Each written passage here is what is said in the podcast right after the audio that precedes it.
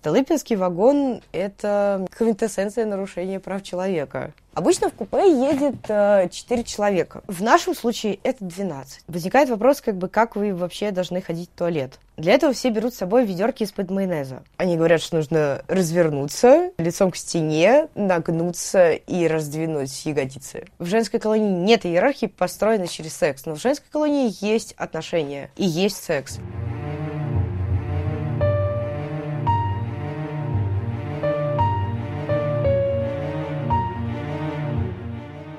Здравствуйте, меня зовут Виктор Кульганек, я автор и продюсер подкаста «Азбука тюрьмы». Недавно на канале «Настоящее время» вышел документальный сериал «Азбука тюрьмы». Герои этого проекта – люди, осужденные по разным статьям и получившие реальные тюремные сроки. Их путь от ареста до выхода на волю попытались показать авторы сериала. Слово режиссеру «Азбуки тюрьмы» Андрею Сильвестрову. Вот для меня было очень важно, что поговорить в нашем сериале с разными людьми. С людьми, как, с одной стороны, которые сознательно совершали какие-то проступки. В общем, понимали, что их судьба может быть связана с тюрьмой, и эти проступки так или иначе окажутся, за эти проступки они могут быть осуждены. Так и с людьми, которые совсем не предполагали такой жизни, и для них этот опыт явился крайне неожиданным. В каждом эпизоде сериала свои истории рассказывают несколько героев, а каждый эпизод подкаста «Азбука тюрьмы» будет посвящен одному человеку. Я специально придумал именно такой формат, потому что много интересных и очень важных историй остались за кадром. Героиня этого эпизода подкаста «Азбука тюрьмы» Мария Алехина, участница группы Pussy Riot, гражданская активистка и правозащитница. Мария родилась в Москве, училась в Институте журналистики и литературного творчества. В двадцатилетнем возрасте Мария Алехина присоединилась к экологическому движению Greenpeace. Она участвовала в акциях по защите озера Байкал и заказника «Большой Утриш», работала волонтером, помогала пациентам детской психиатрической больницы, была участницей арт-группы «Война», а позже Мария Алехина присоединилась к музыкальному проекту «Pussy Riot». Отдыхать, конечно, приятнее в Греции или Ницце. Не поеду на Фарос, говорят, там перебой с электричеством. Но если кто меня спросит, иметь бизнес тут или в загранице, то тут я сторонник российских традиций. Кого надо, допросим, порешаем, кирпич вовремя уроним, рыбам скормим. Кто не нужен, того похороним. Слишком резвых мы на зоне трудоустроим. За своих мы до конца стоим, понял? Именно с девушками из феминистской панк-рок-группы Pussy Riot Мария Алехина в феврале две тысячи двенадцатого года участвовала в акции «Панк-молебен» в Храме Христа Спасителя. Через несколько дней после этой акции были арестованы три ее участницы, среди них Мария Алехина. Девушки были обвинены в хулиганстве по мотивам религиозной вражды. Марию Алехину приговорили к двум годам колонии общего режима. Давайте сейчас послушаем фрагмент ее последнего слова. Для меня лишь этот процесс имеет статус так называемого процесса. И я вас не боюсь. Я не боюсь лжи и фикции, плохо задекорированного обмана в приговоре так называемого суда. Потому что вы можете лишить меня лишь так называемой свободы. Только такая существует в Российской Федерации. А моей внутренней свободы никому не отнять. Она живет в слове, она будет жить благодаря гласности. И когда это будут читать и слышать тысячи людей, эта свобода уже продолжается с каждым неравнодушным человеком, который слышит нас в этой стране, со всеми, кто нашел осколки процесса в себе, как когда-то нашли их Франц Кафка и Гида Гор. Я верю, что именно честность и гласность, жажда правды сделают всех нас немного свободнее. Мы это увидим. Автором документального сериала «Азбука тюрьмы», который вы можете посмотреть на сайте карантайм точка ти ви и на YouTube-канале «Настоящее время док», Мария Алехина рассказала про все стадии унижения, которые приходится пройти человеку с момента ареста. первые несколько часов после ареста проходят в кабинете следователя. Они не так интересны, потому что из Нет, вас больше. просто пытаются вытянуть показания. Потом вас везут на Петровку. Петровка тридцать восемь. Одно из самых адовых э, мест, которые э, там, приходится увидеть за время заключения. Первое, с чем вы сталкиваетесь, это обыск. Когда вам говорят зайти в клетку, сдать все ваши вещи, которые у вас есть. Вам говорят раздеться. Вы раздеваетесь. Потом вам говорят, что нужно присесть десять раз. Ну, чтобы мы увидели, что у вас ничего там не спрятано. Они говорят, что нужно развернуться лицом к стене, нагнуться и раздвинуть ягодицы. И ты как бы спрашиваешь, зачем? И тебе ничего не отвечают. И ты еще не знаешь ничего о том, на что ты имеешь право, на что ты не имеешь права. А все эти стены вот этого замечательного кабинета, они пустые. Нет вообще никакого опознавательного знака о том, что ты, скорее всего, можешь этого не делать. Естественно, ты, как любой человек, не читал никаких кодексов, ты там не разговаривал ни с какими правозащитниками, ты вообще не эксперт, ты просто человек, да? Тебя просто арестовали. Ну, я вот это утро хорошо запомнила, конечно. Однако Мария Алехина не сдавалась и довольно быстро научилась отстаивать свои границы. Причем делала она это исключительно в правовом поле. Я после этого стала много читать. Через год ко мне, кроме как с металлоискателем, никто не подходил, и никто даже не пытался меня раздеть. На это потребовалось время, и на каждое отстаивание как бы себя и своих границ в тюрьме нужно время и терпение. Потому что каждый раз, допустим, если ты едешь по этапу, ты каждый раз прибываешь в новое учреждение, в новом учреждении, то есть СИЗО, например, происходит новый обыск, полный обыск. И каждый раз тебе нужно новому сотруднику объяснить, что вот сейчас этого он не делает, а делает он вот это. А ты начинаешь с ним говорить как бы с той позиции, что этот человек имеет в виду, что он власть, а ты как бы тебя привезли, простите. Вот, ну то есть время, терпение, время, терпение, время, терпение, и получается. Ну как бы это у меня получилось. А я лично слышала, когда я ездила в Столыпинском вагоне, как там людей выводили в тамбур, просто избивали, они кричали. Ну, то есть с мужчинами, наверное, чуть другая ситуация, но это, опять же, другая история. Потому что у них существует внутренняя иерархия, которая конфликтует с иерархией административной. А в принципе, тюремная система – это, конечно, копия ГУЛАГа по смыслу. Среди трудностей, с которыми сталкивалась Мария Алехина, была изоляция. Руководство колонии делало все, чтобы не допустить общения Марии с ее потенциальными единомышленниками, с людьми, близкими ей по духу. Когда меня привезли, вот Олю, с которой мы потом подружились, ее вот закрыли в ШИЗО. Оля из партии Лимонова, она глава вот московского отделения Другой России. Она находилась в той же колонии, в Нижнем Новгороде. И, кстати, сидела по той же самой статье, что и я, по хулиганке. Они защищали Лимонова от нашистов, когда у него был суд. А защищали с помощью травматов. Ну, от нашистов, мне кажется, это очень даже клево. Ее закрывают сначала один раз в штрафной изолятор, ни за что, потом второй раз в штрафной изолятор, ни за что. Он спрашивает, как бы, а за что? Они говорят, а вот привезли Pussy Riot, вам нельзя общаться. Но мы познакомились. Здесь мне хочется пояснить, что Ольга, о которой только что рассказала Мария Алехина, тоже будет героиней очередного эпизода подкаста «Азбука тюрьмы». Через несколько недель вы услышите историю Ольги Шалиной, в том числе и эпизод про ее знакомство и дружбу с Марией Алехиной. А пока продолжим слушать рассказ Марии о том, какую цену пришлось заплатить ей, Ольге и их подругам за общение с правозащитниками.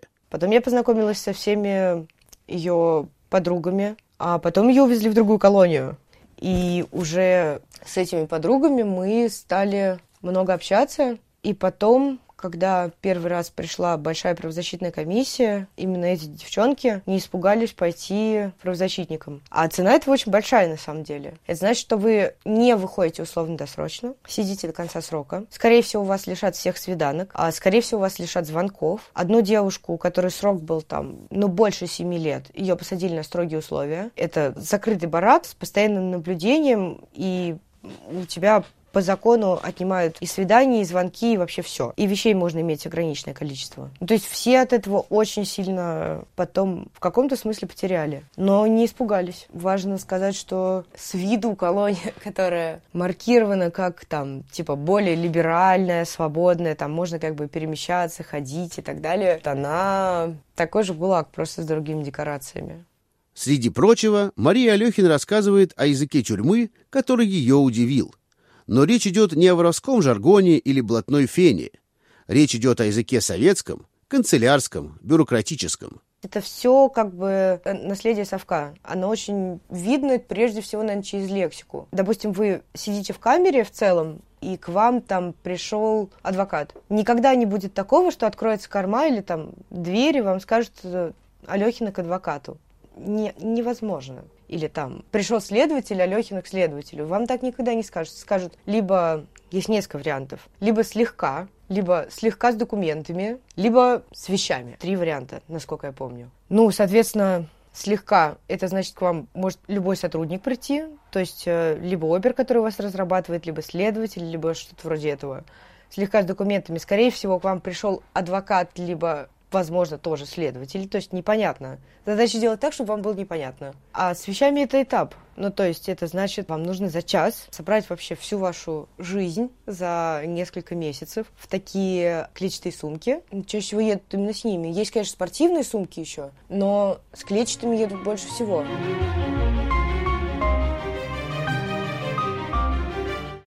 В тысяча восемьсот семнадцатом году в России была введена этапная система препровождения осужденных преступников.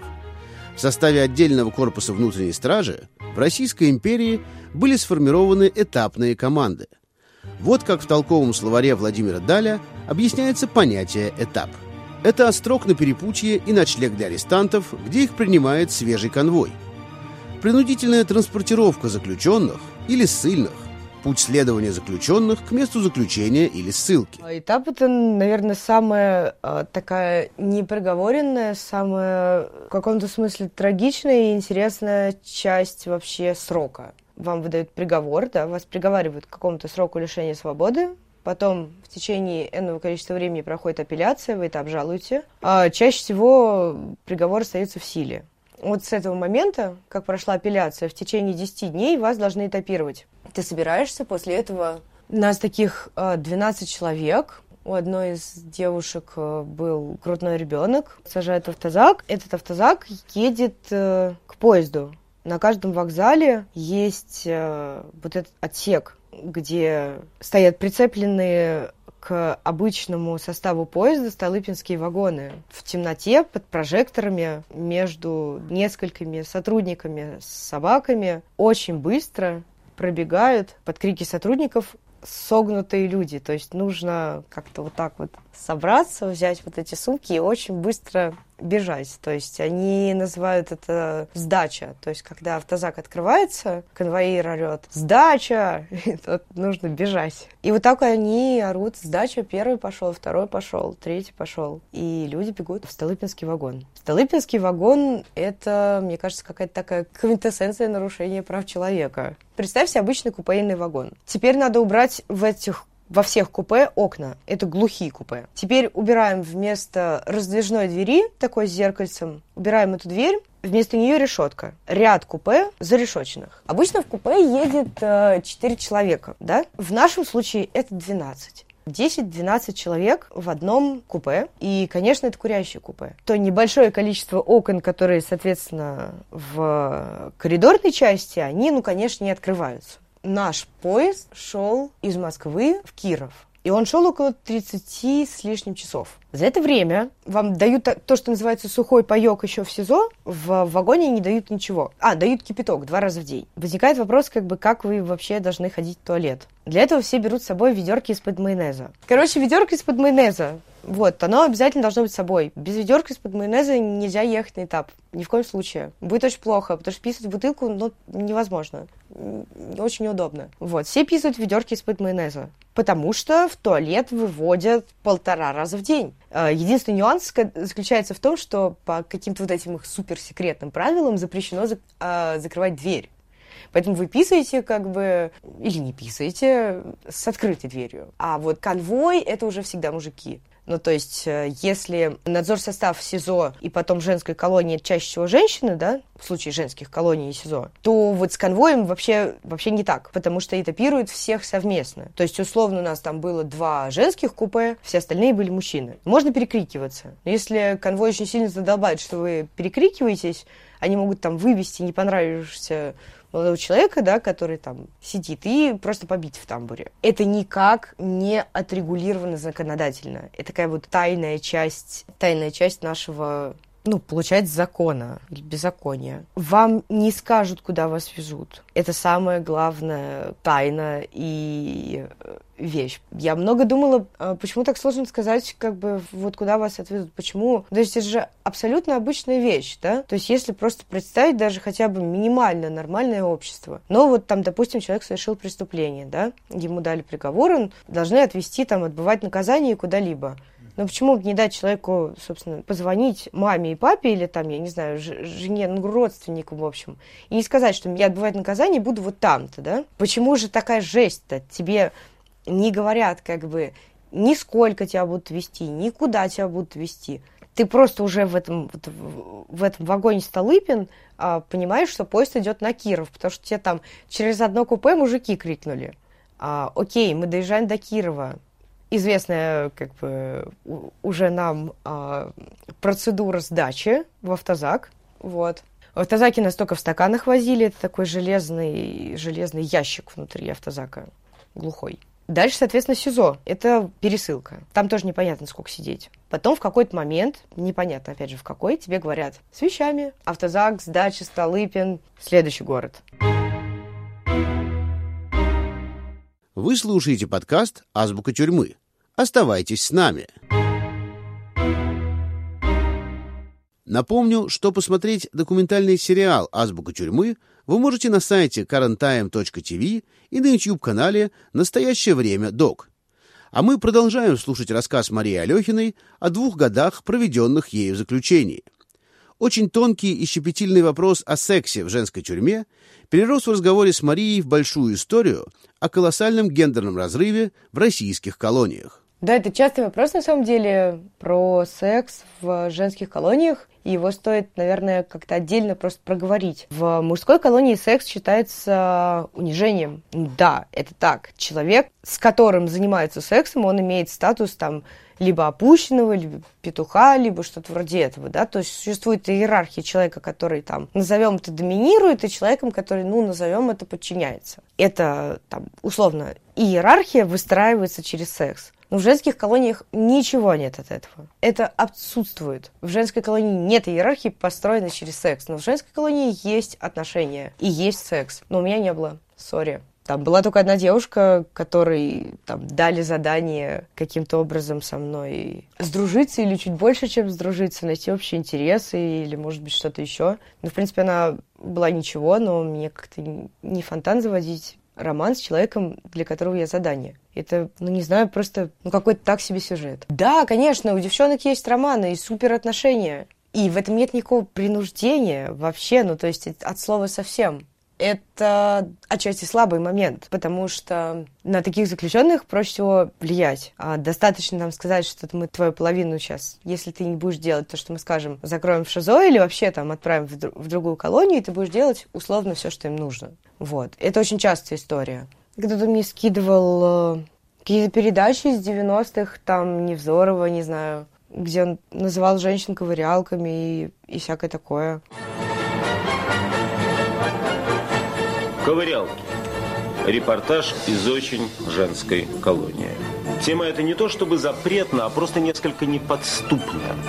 Но я могу с полной уверенностью заявить, что все женские колонии России лесбиизированы до полного одурения. И за колючку мизонного забора практически все заточенки, старые и малые, смазливые и страшненькие, убийцы и воровки, мошенницы и грабежницы давно подделены на дьявольски страстные пары. Я думала, серьезно, насколько нужно быть отмороженным идиотом и иметь патриархальные установки в голове, чтобы не понимать, что как бы отношения между женщиной и женщиной в колонии – это не отношения между мужчиной и мужчиной в колонии. Это вообще не так. Ну, типа, совсем по-другому. Почему – это уже отдельный вопрос. Почему в мужской колонии существует как бы традиция протеста и там… массовая голодовка, массовое вскрывание вен, массовое непоз... неповиновение, бунт, посылание на, на все возможные буквы алфавита администрации. А в женской нет. Почему? Ну, потому что тюрьма не существует в вакууме. Тюрьма – это просто зеркало общества. И тюрьма всегда находится в какой-то стране. То есть наша российская тюрьма – это не американская тюрьма. И это не Orange is the New Black. Это по-другому. Наша страна патриархальна. И в женской колонии очень сильно видно, насколько те же тюремщики этим пользуются. И те же заключенные там на это ведутся. Как проще всего манипулировать? Звонками, свиданиями. Если сейчас не будешь норму делать, или на сверхурочные не выходишь, тебе не будет звонков. Если тебя не будет звонков, тебя бросит муж. Если тебя бросит муж, ты вообще будешь никому не нужная, такая выйдешь отсюда, и ничего у тебя не будет. И ребенка у тебя отнимут. И вообще ты виноват, ты совершил преступление. Ну, как бы, женщина в России, мне кажется, вообще живет с каким-то врожденным чувством того, что она в чем-то виновата. Ну, это хрень какая-то. Можете представить мужскую колонию, где там к чуваку подходят и говорят: ну, знаешь что, мы с твоей бабой тебе свидания не дадим.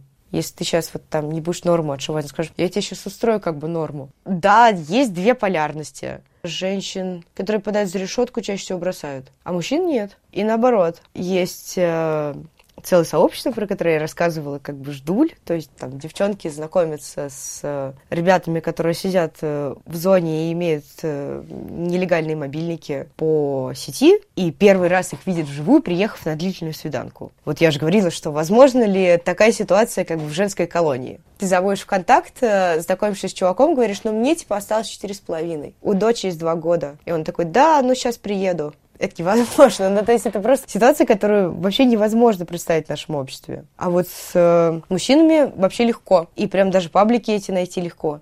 И почитать, что девчонки пишут, которые ездили на свидание. Изи. И потом они выходят, и там время от времени вступают, наверное, какие-то официальные отношения уже. В конце беседы Мария Алехина как бы суммирует весь свой тюремный опыт и снова приводит аналогии с Советским Союзом и временами большого террора. У нас в стране как бы действует сталинский принцип. Был человек, статья найдется. Посадить можно любого. Я патриот. И дела выбираю решать не в какой-то там вашей Европе, а на родине, в России матушке предпочитаю. И если брать, убивать, воровать, тут я предан родине. И на родине делать это выбираю. Тут поможет прокурор Калужской области и Хабаровского края. Сапог и цепояс поддержит в Краснодарском крае.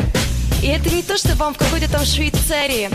Борьбы с коррупцией, а точнее самой коррупцией, я тут сам управляю. Я люблю Россию, я патриот. Но жил бы в Швейцарии. Если брать какую-то статистику, которую я видела своими глазами, которую, наверное, легко подтвердить, в принципе, сейчас э, любыми данными, большая часть, то есть, я думаю, процентов шестьдесят пять осужденных женщин — это женщины, осужденные по статьям, связанным с наркотиками. Наркополитику в нашей стране нужно пересматривать. Это жесть. Человека могут посадить по показаниям двух оперативников, двух оперативников. двух сотрудников полиции, которые нашли у нее что-то. Что-то это там, может быть, косяк марихуаны. За косяк марихуаны ты можешь поехать на три года. За полграмма порошков ты можешь поехать на три года. Ну, то есть сами по себе эти сетки, они чудовищные, абсолютно. Нет, я не считаю, что эти люди должны получать такие сроки. Я не считаю, что человек, даже если он что-то у себя хранил там или шел с, шел с дискотеки, должен уезжать на шесть лет и выходить человеком со сломанной жизнью. А человек выходит со сломанной жизнью. То есть такого просто нету, если мы посмотрим на себя как на часть Европы. Мне хотелось бы, чтобы россияне так смотрели на себя. Вторая категория женщин, которые там находятся по численности, я имею в виду, это женщины, которые совершили преступления насильственного характера, в связи с ситуацией с домашним насилием в нашей стране. Чаще всего это годами избиваемые или дерущиеся взаимно женщины, которые в какой-то момент не выдерживали и убивали этого чувака. Это очень трагичная история, потому что после этого все имущество совместное будет забрано родственниками погибшего. Никаких прав на детей, если они у нее были, у нее тоже не будет. Никакого шанса устроиться на работу у нее тоже не будет. А другого исхода ситуации ждать было бы очень странно, учитывая, что в нашей стране вообще нет никаких механизмов защитить женщину от домашнего насилия. Предположим, они живут на одной территории, то есть это общая собственность. Кроме этой общей собственности у них ничего нет. Ей некуда возвращаться. Нету социальных служб, нету психологических служб. Кризисных центров два, и те существуют там на частные деньги. Феминизм тоже не нужен, потому что это отстой. В обществе также, да, считается же какая-то гейропейская хрень. Ну, да. Ну вот, собственно, женщины, чаще всего, попадая в такие ситуации, абсолютно не имеют никакого представления, как, как собственно, они разрешаются. И вот в какой-то момент... Тяжкие телесные, повлекшие смерть, пять-шесть лет, это обычно. Вот, ну и что, и третья категория. Третья категория, ну, есть настоящие люди, которых можно, наверное, назвать преступниками. Черные риэлторы, убивающие там топором пенсионеров, девять эпизодов.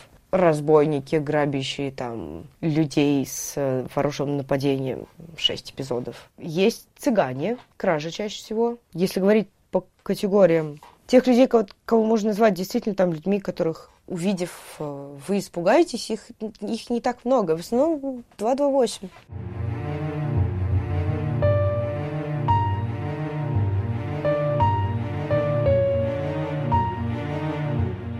С вами был Виктор Кульганек и подкаст «Азбука тюрьмы». Сайт-проект одноименного документального сериала, который вышел летом две тысячи двадцать первого года на канале «Настоящее время». Героем следующего эпизода подкаста «Азбука тюрьмы» будет экономист, бывший менеджер компании ЮКОС Владимир Переверзин. Отряд почти в полном составе э, выходит в клуб петь. То есть это большой клуб, сидят э, офицеры, выходят люди, серьезные люди, бандиты, реальные бандиты, там убийцы, маньяки, террористы. И я как сейчас помню, у нас был запевалый Антон, у него была статья за разбой, он начинает петь. «И пускай наше детство не кончится, хоть мы взрослыми стали людьми, потому что родителям хочется, чтобы мы оставались детьми». Дальше хор, состоящий из маньяков, убийц, насильников, грабителей и разбойников, путая слова, подхватывает. «Родительский дом, начало, начал, ты в жизни моей надежный причал». Родительский дом, пускай добрый свет горит в твоих окнах много лет. Напомню, что сериал «Азбука тюрьмы» вы можете посмотреть на YouTube-канале «Настоящее время док» и на сайте карантайм точка ти ви. Там же вы можете прослушать подкаст «Азбука тюрьмы». Также слушайте этот подкаст на сайте свобода точка орг. А еще в iTunes, Spotify, SoundCloud и на других стриминговых платформах. До встречи!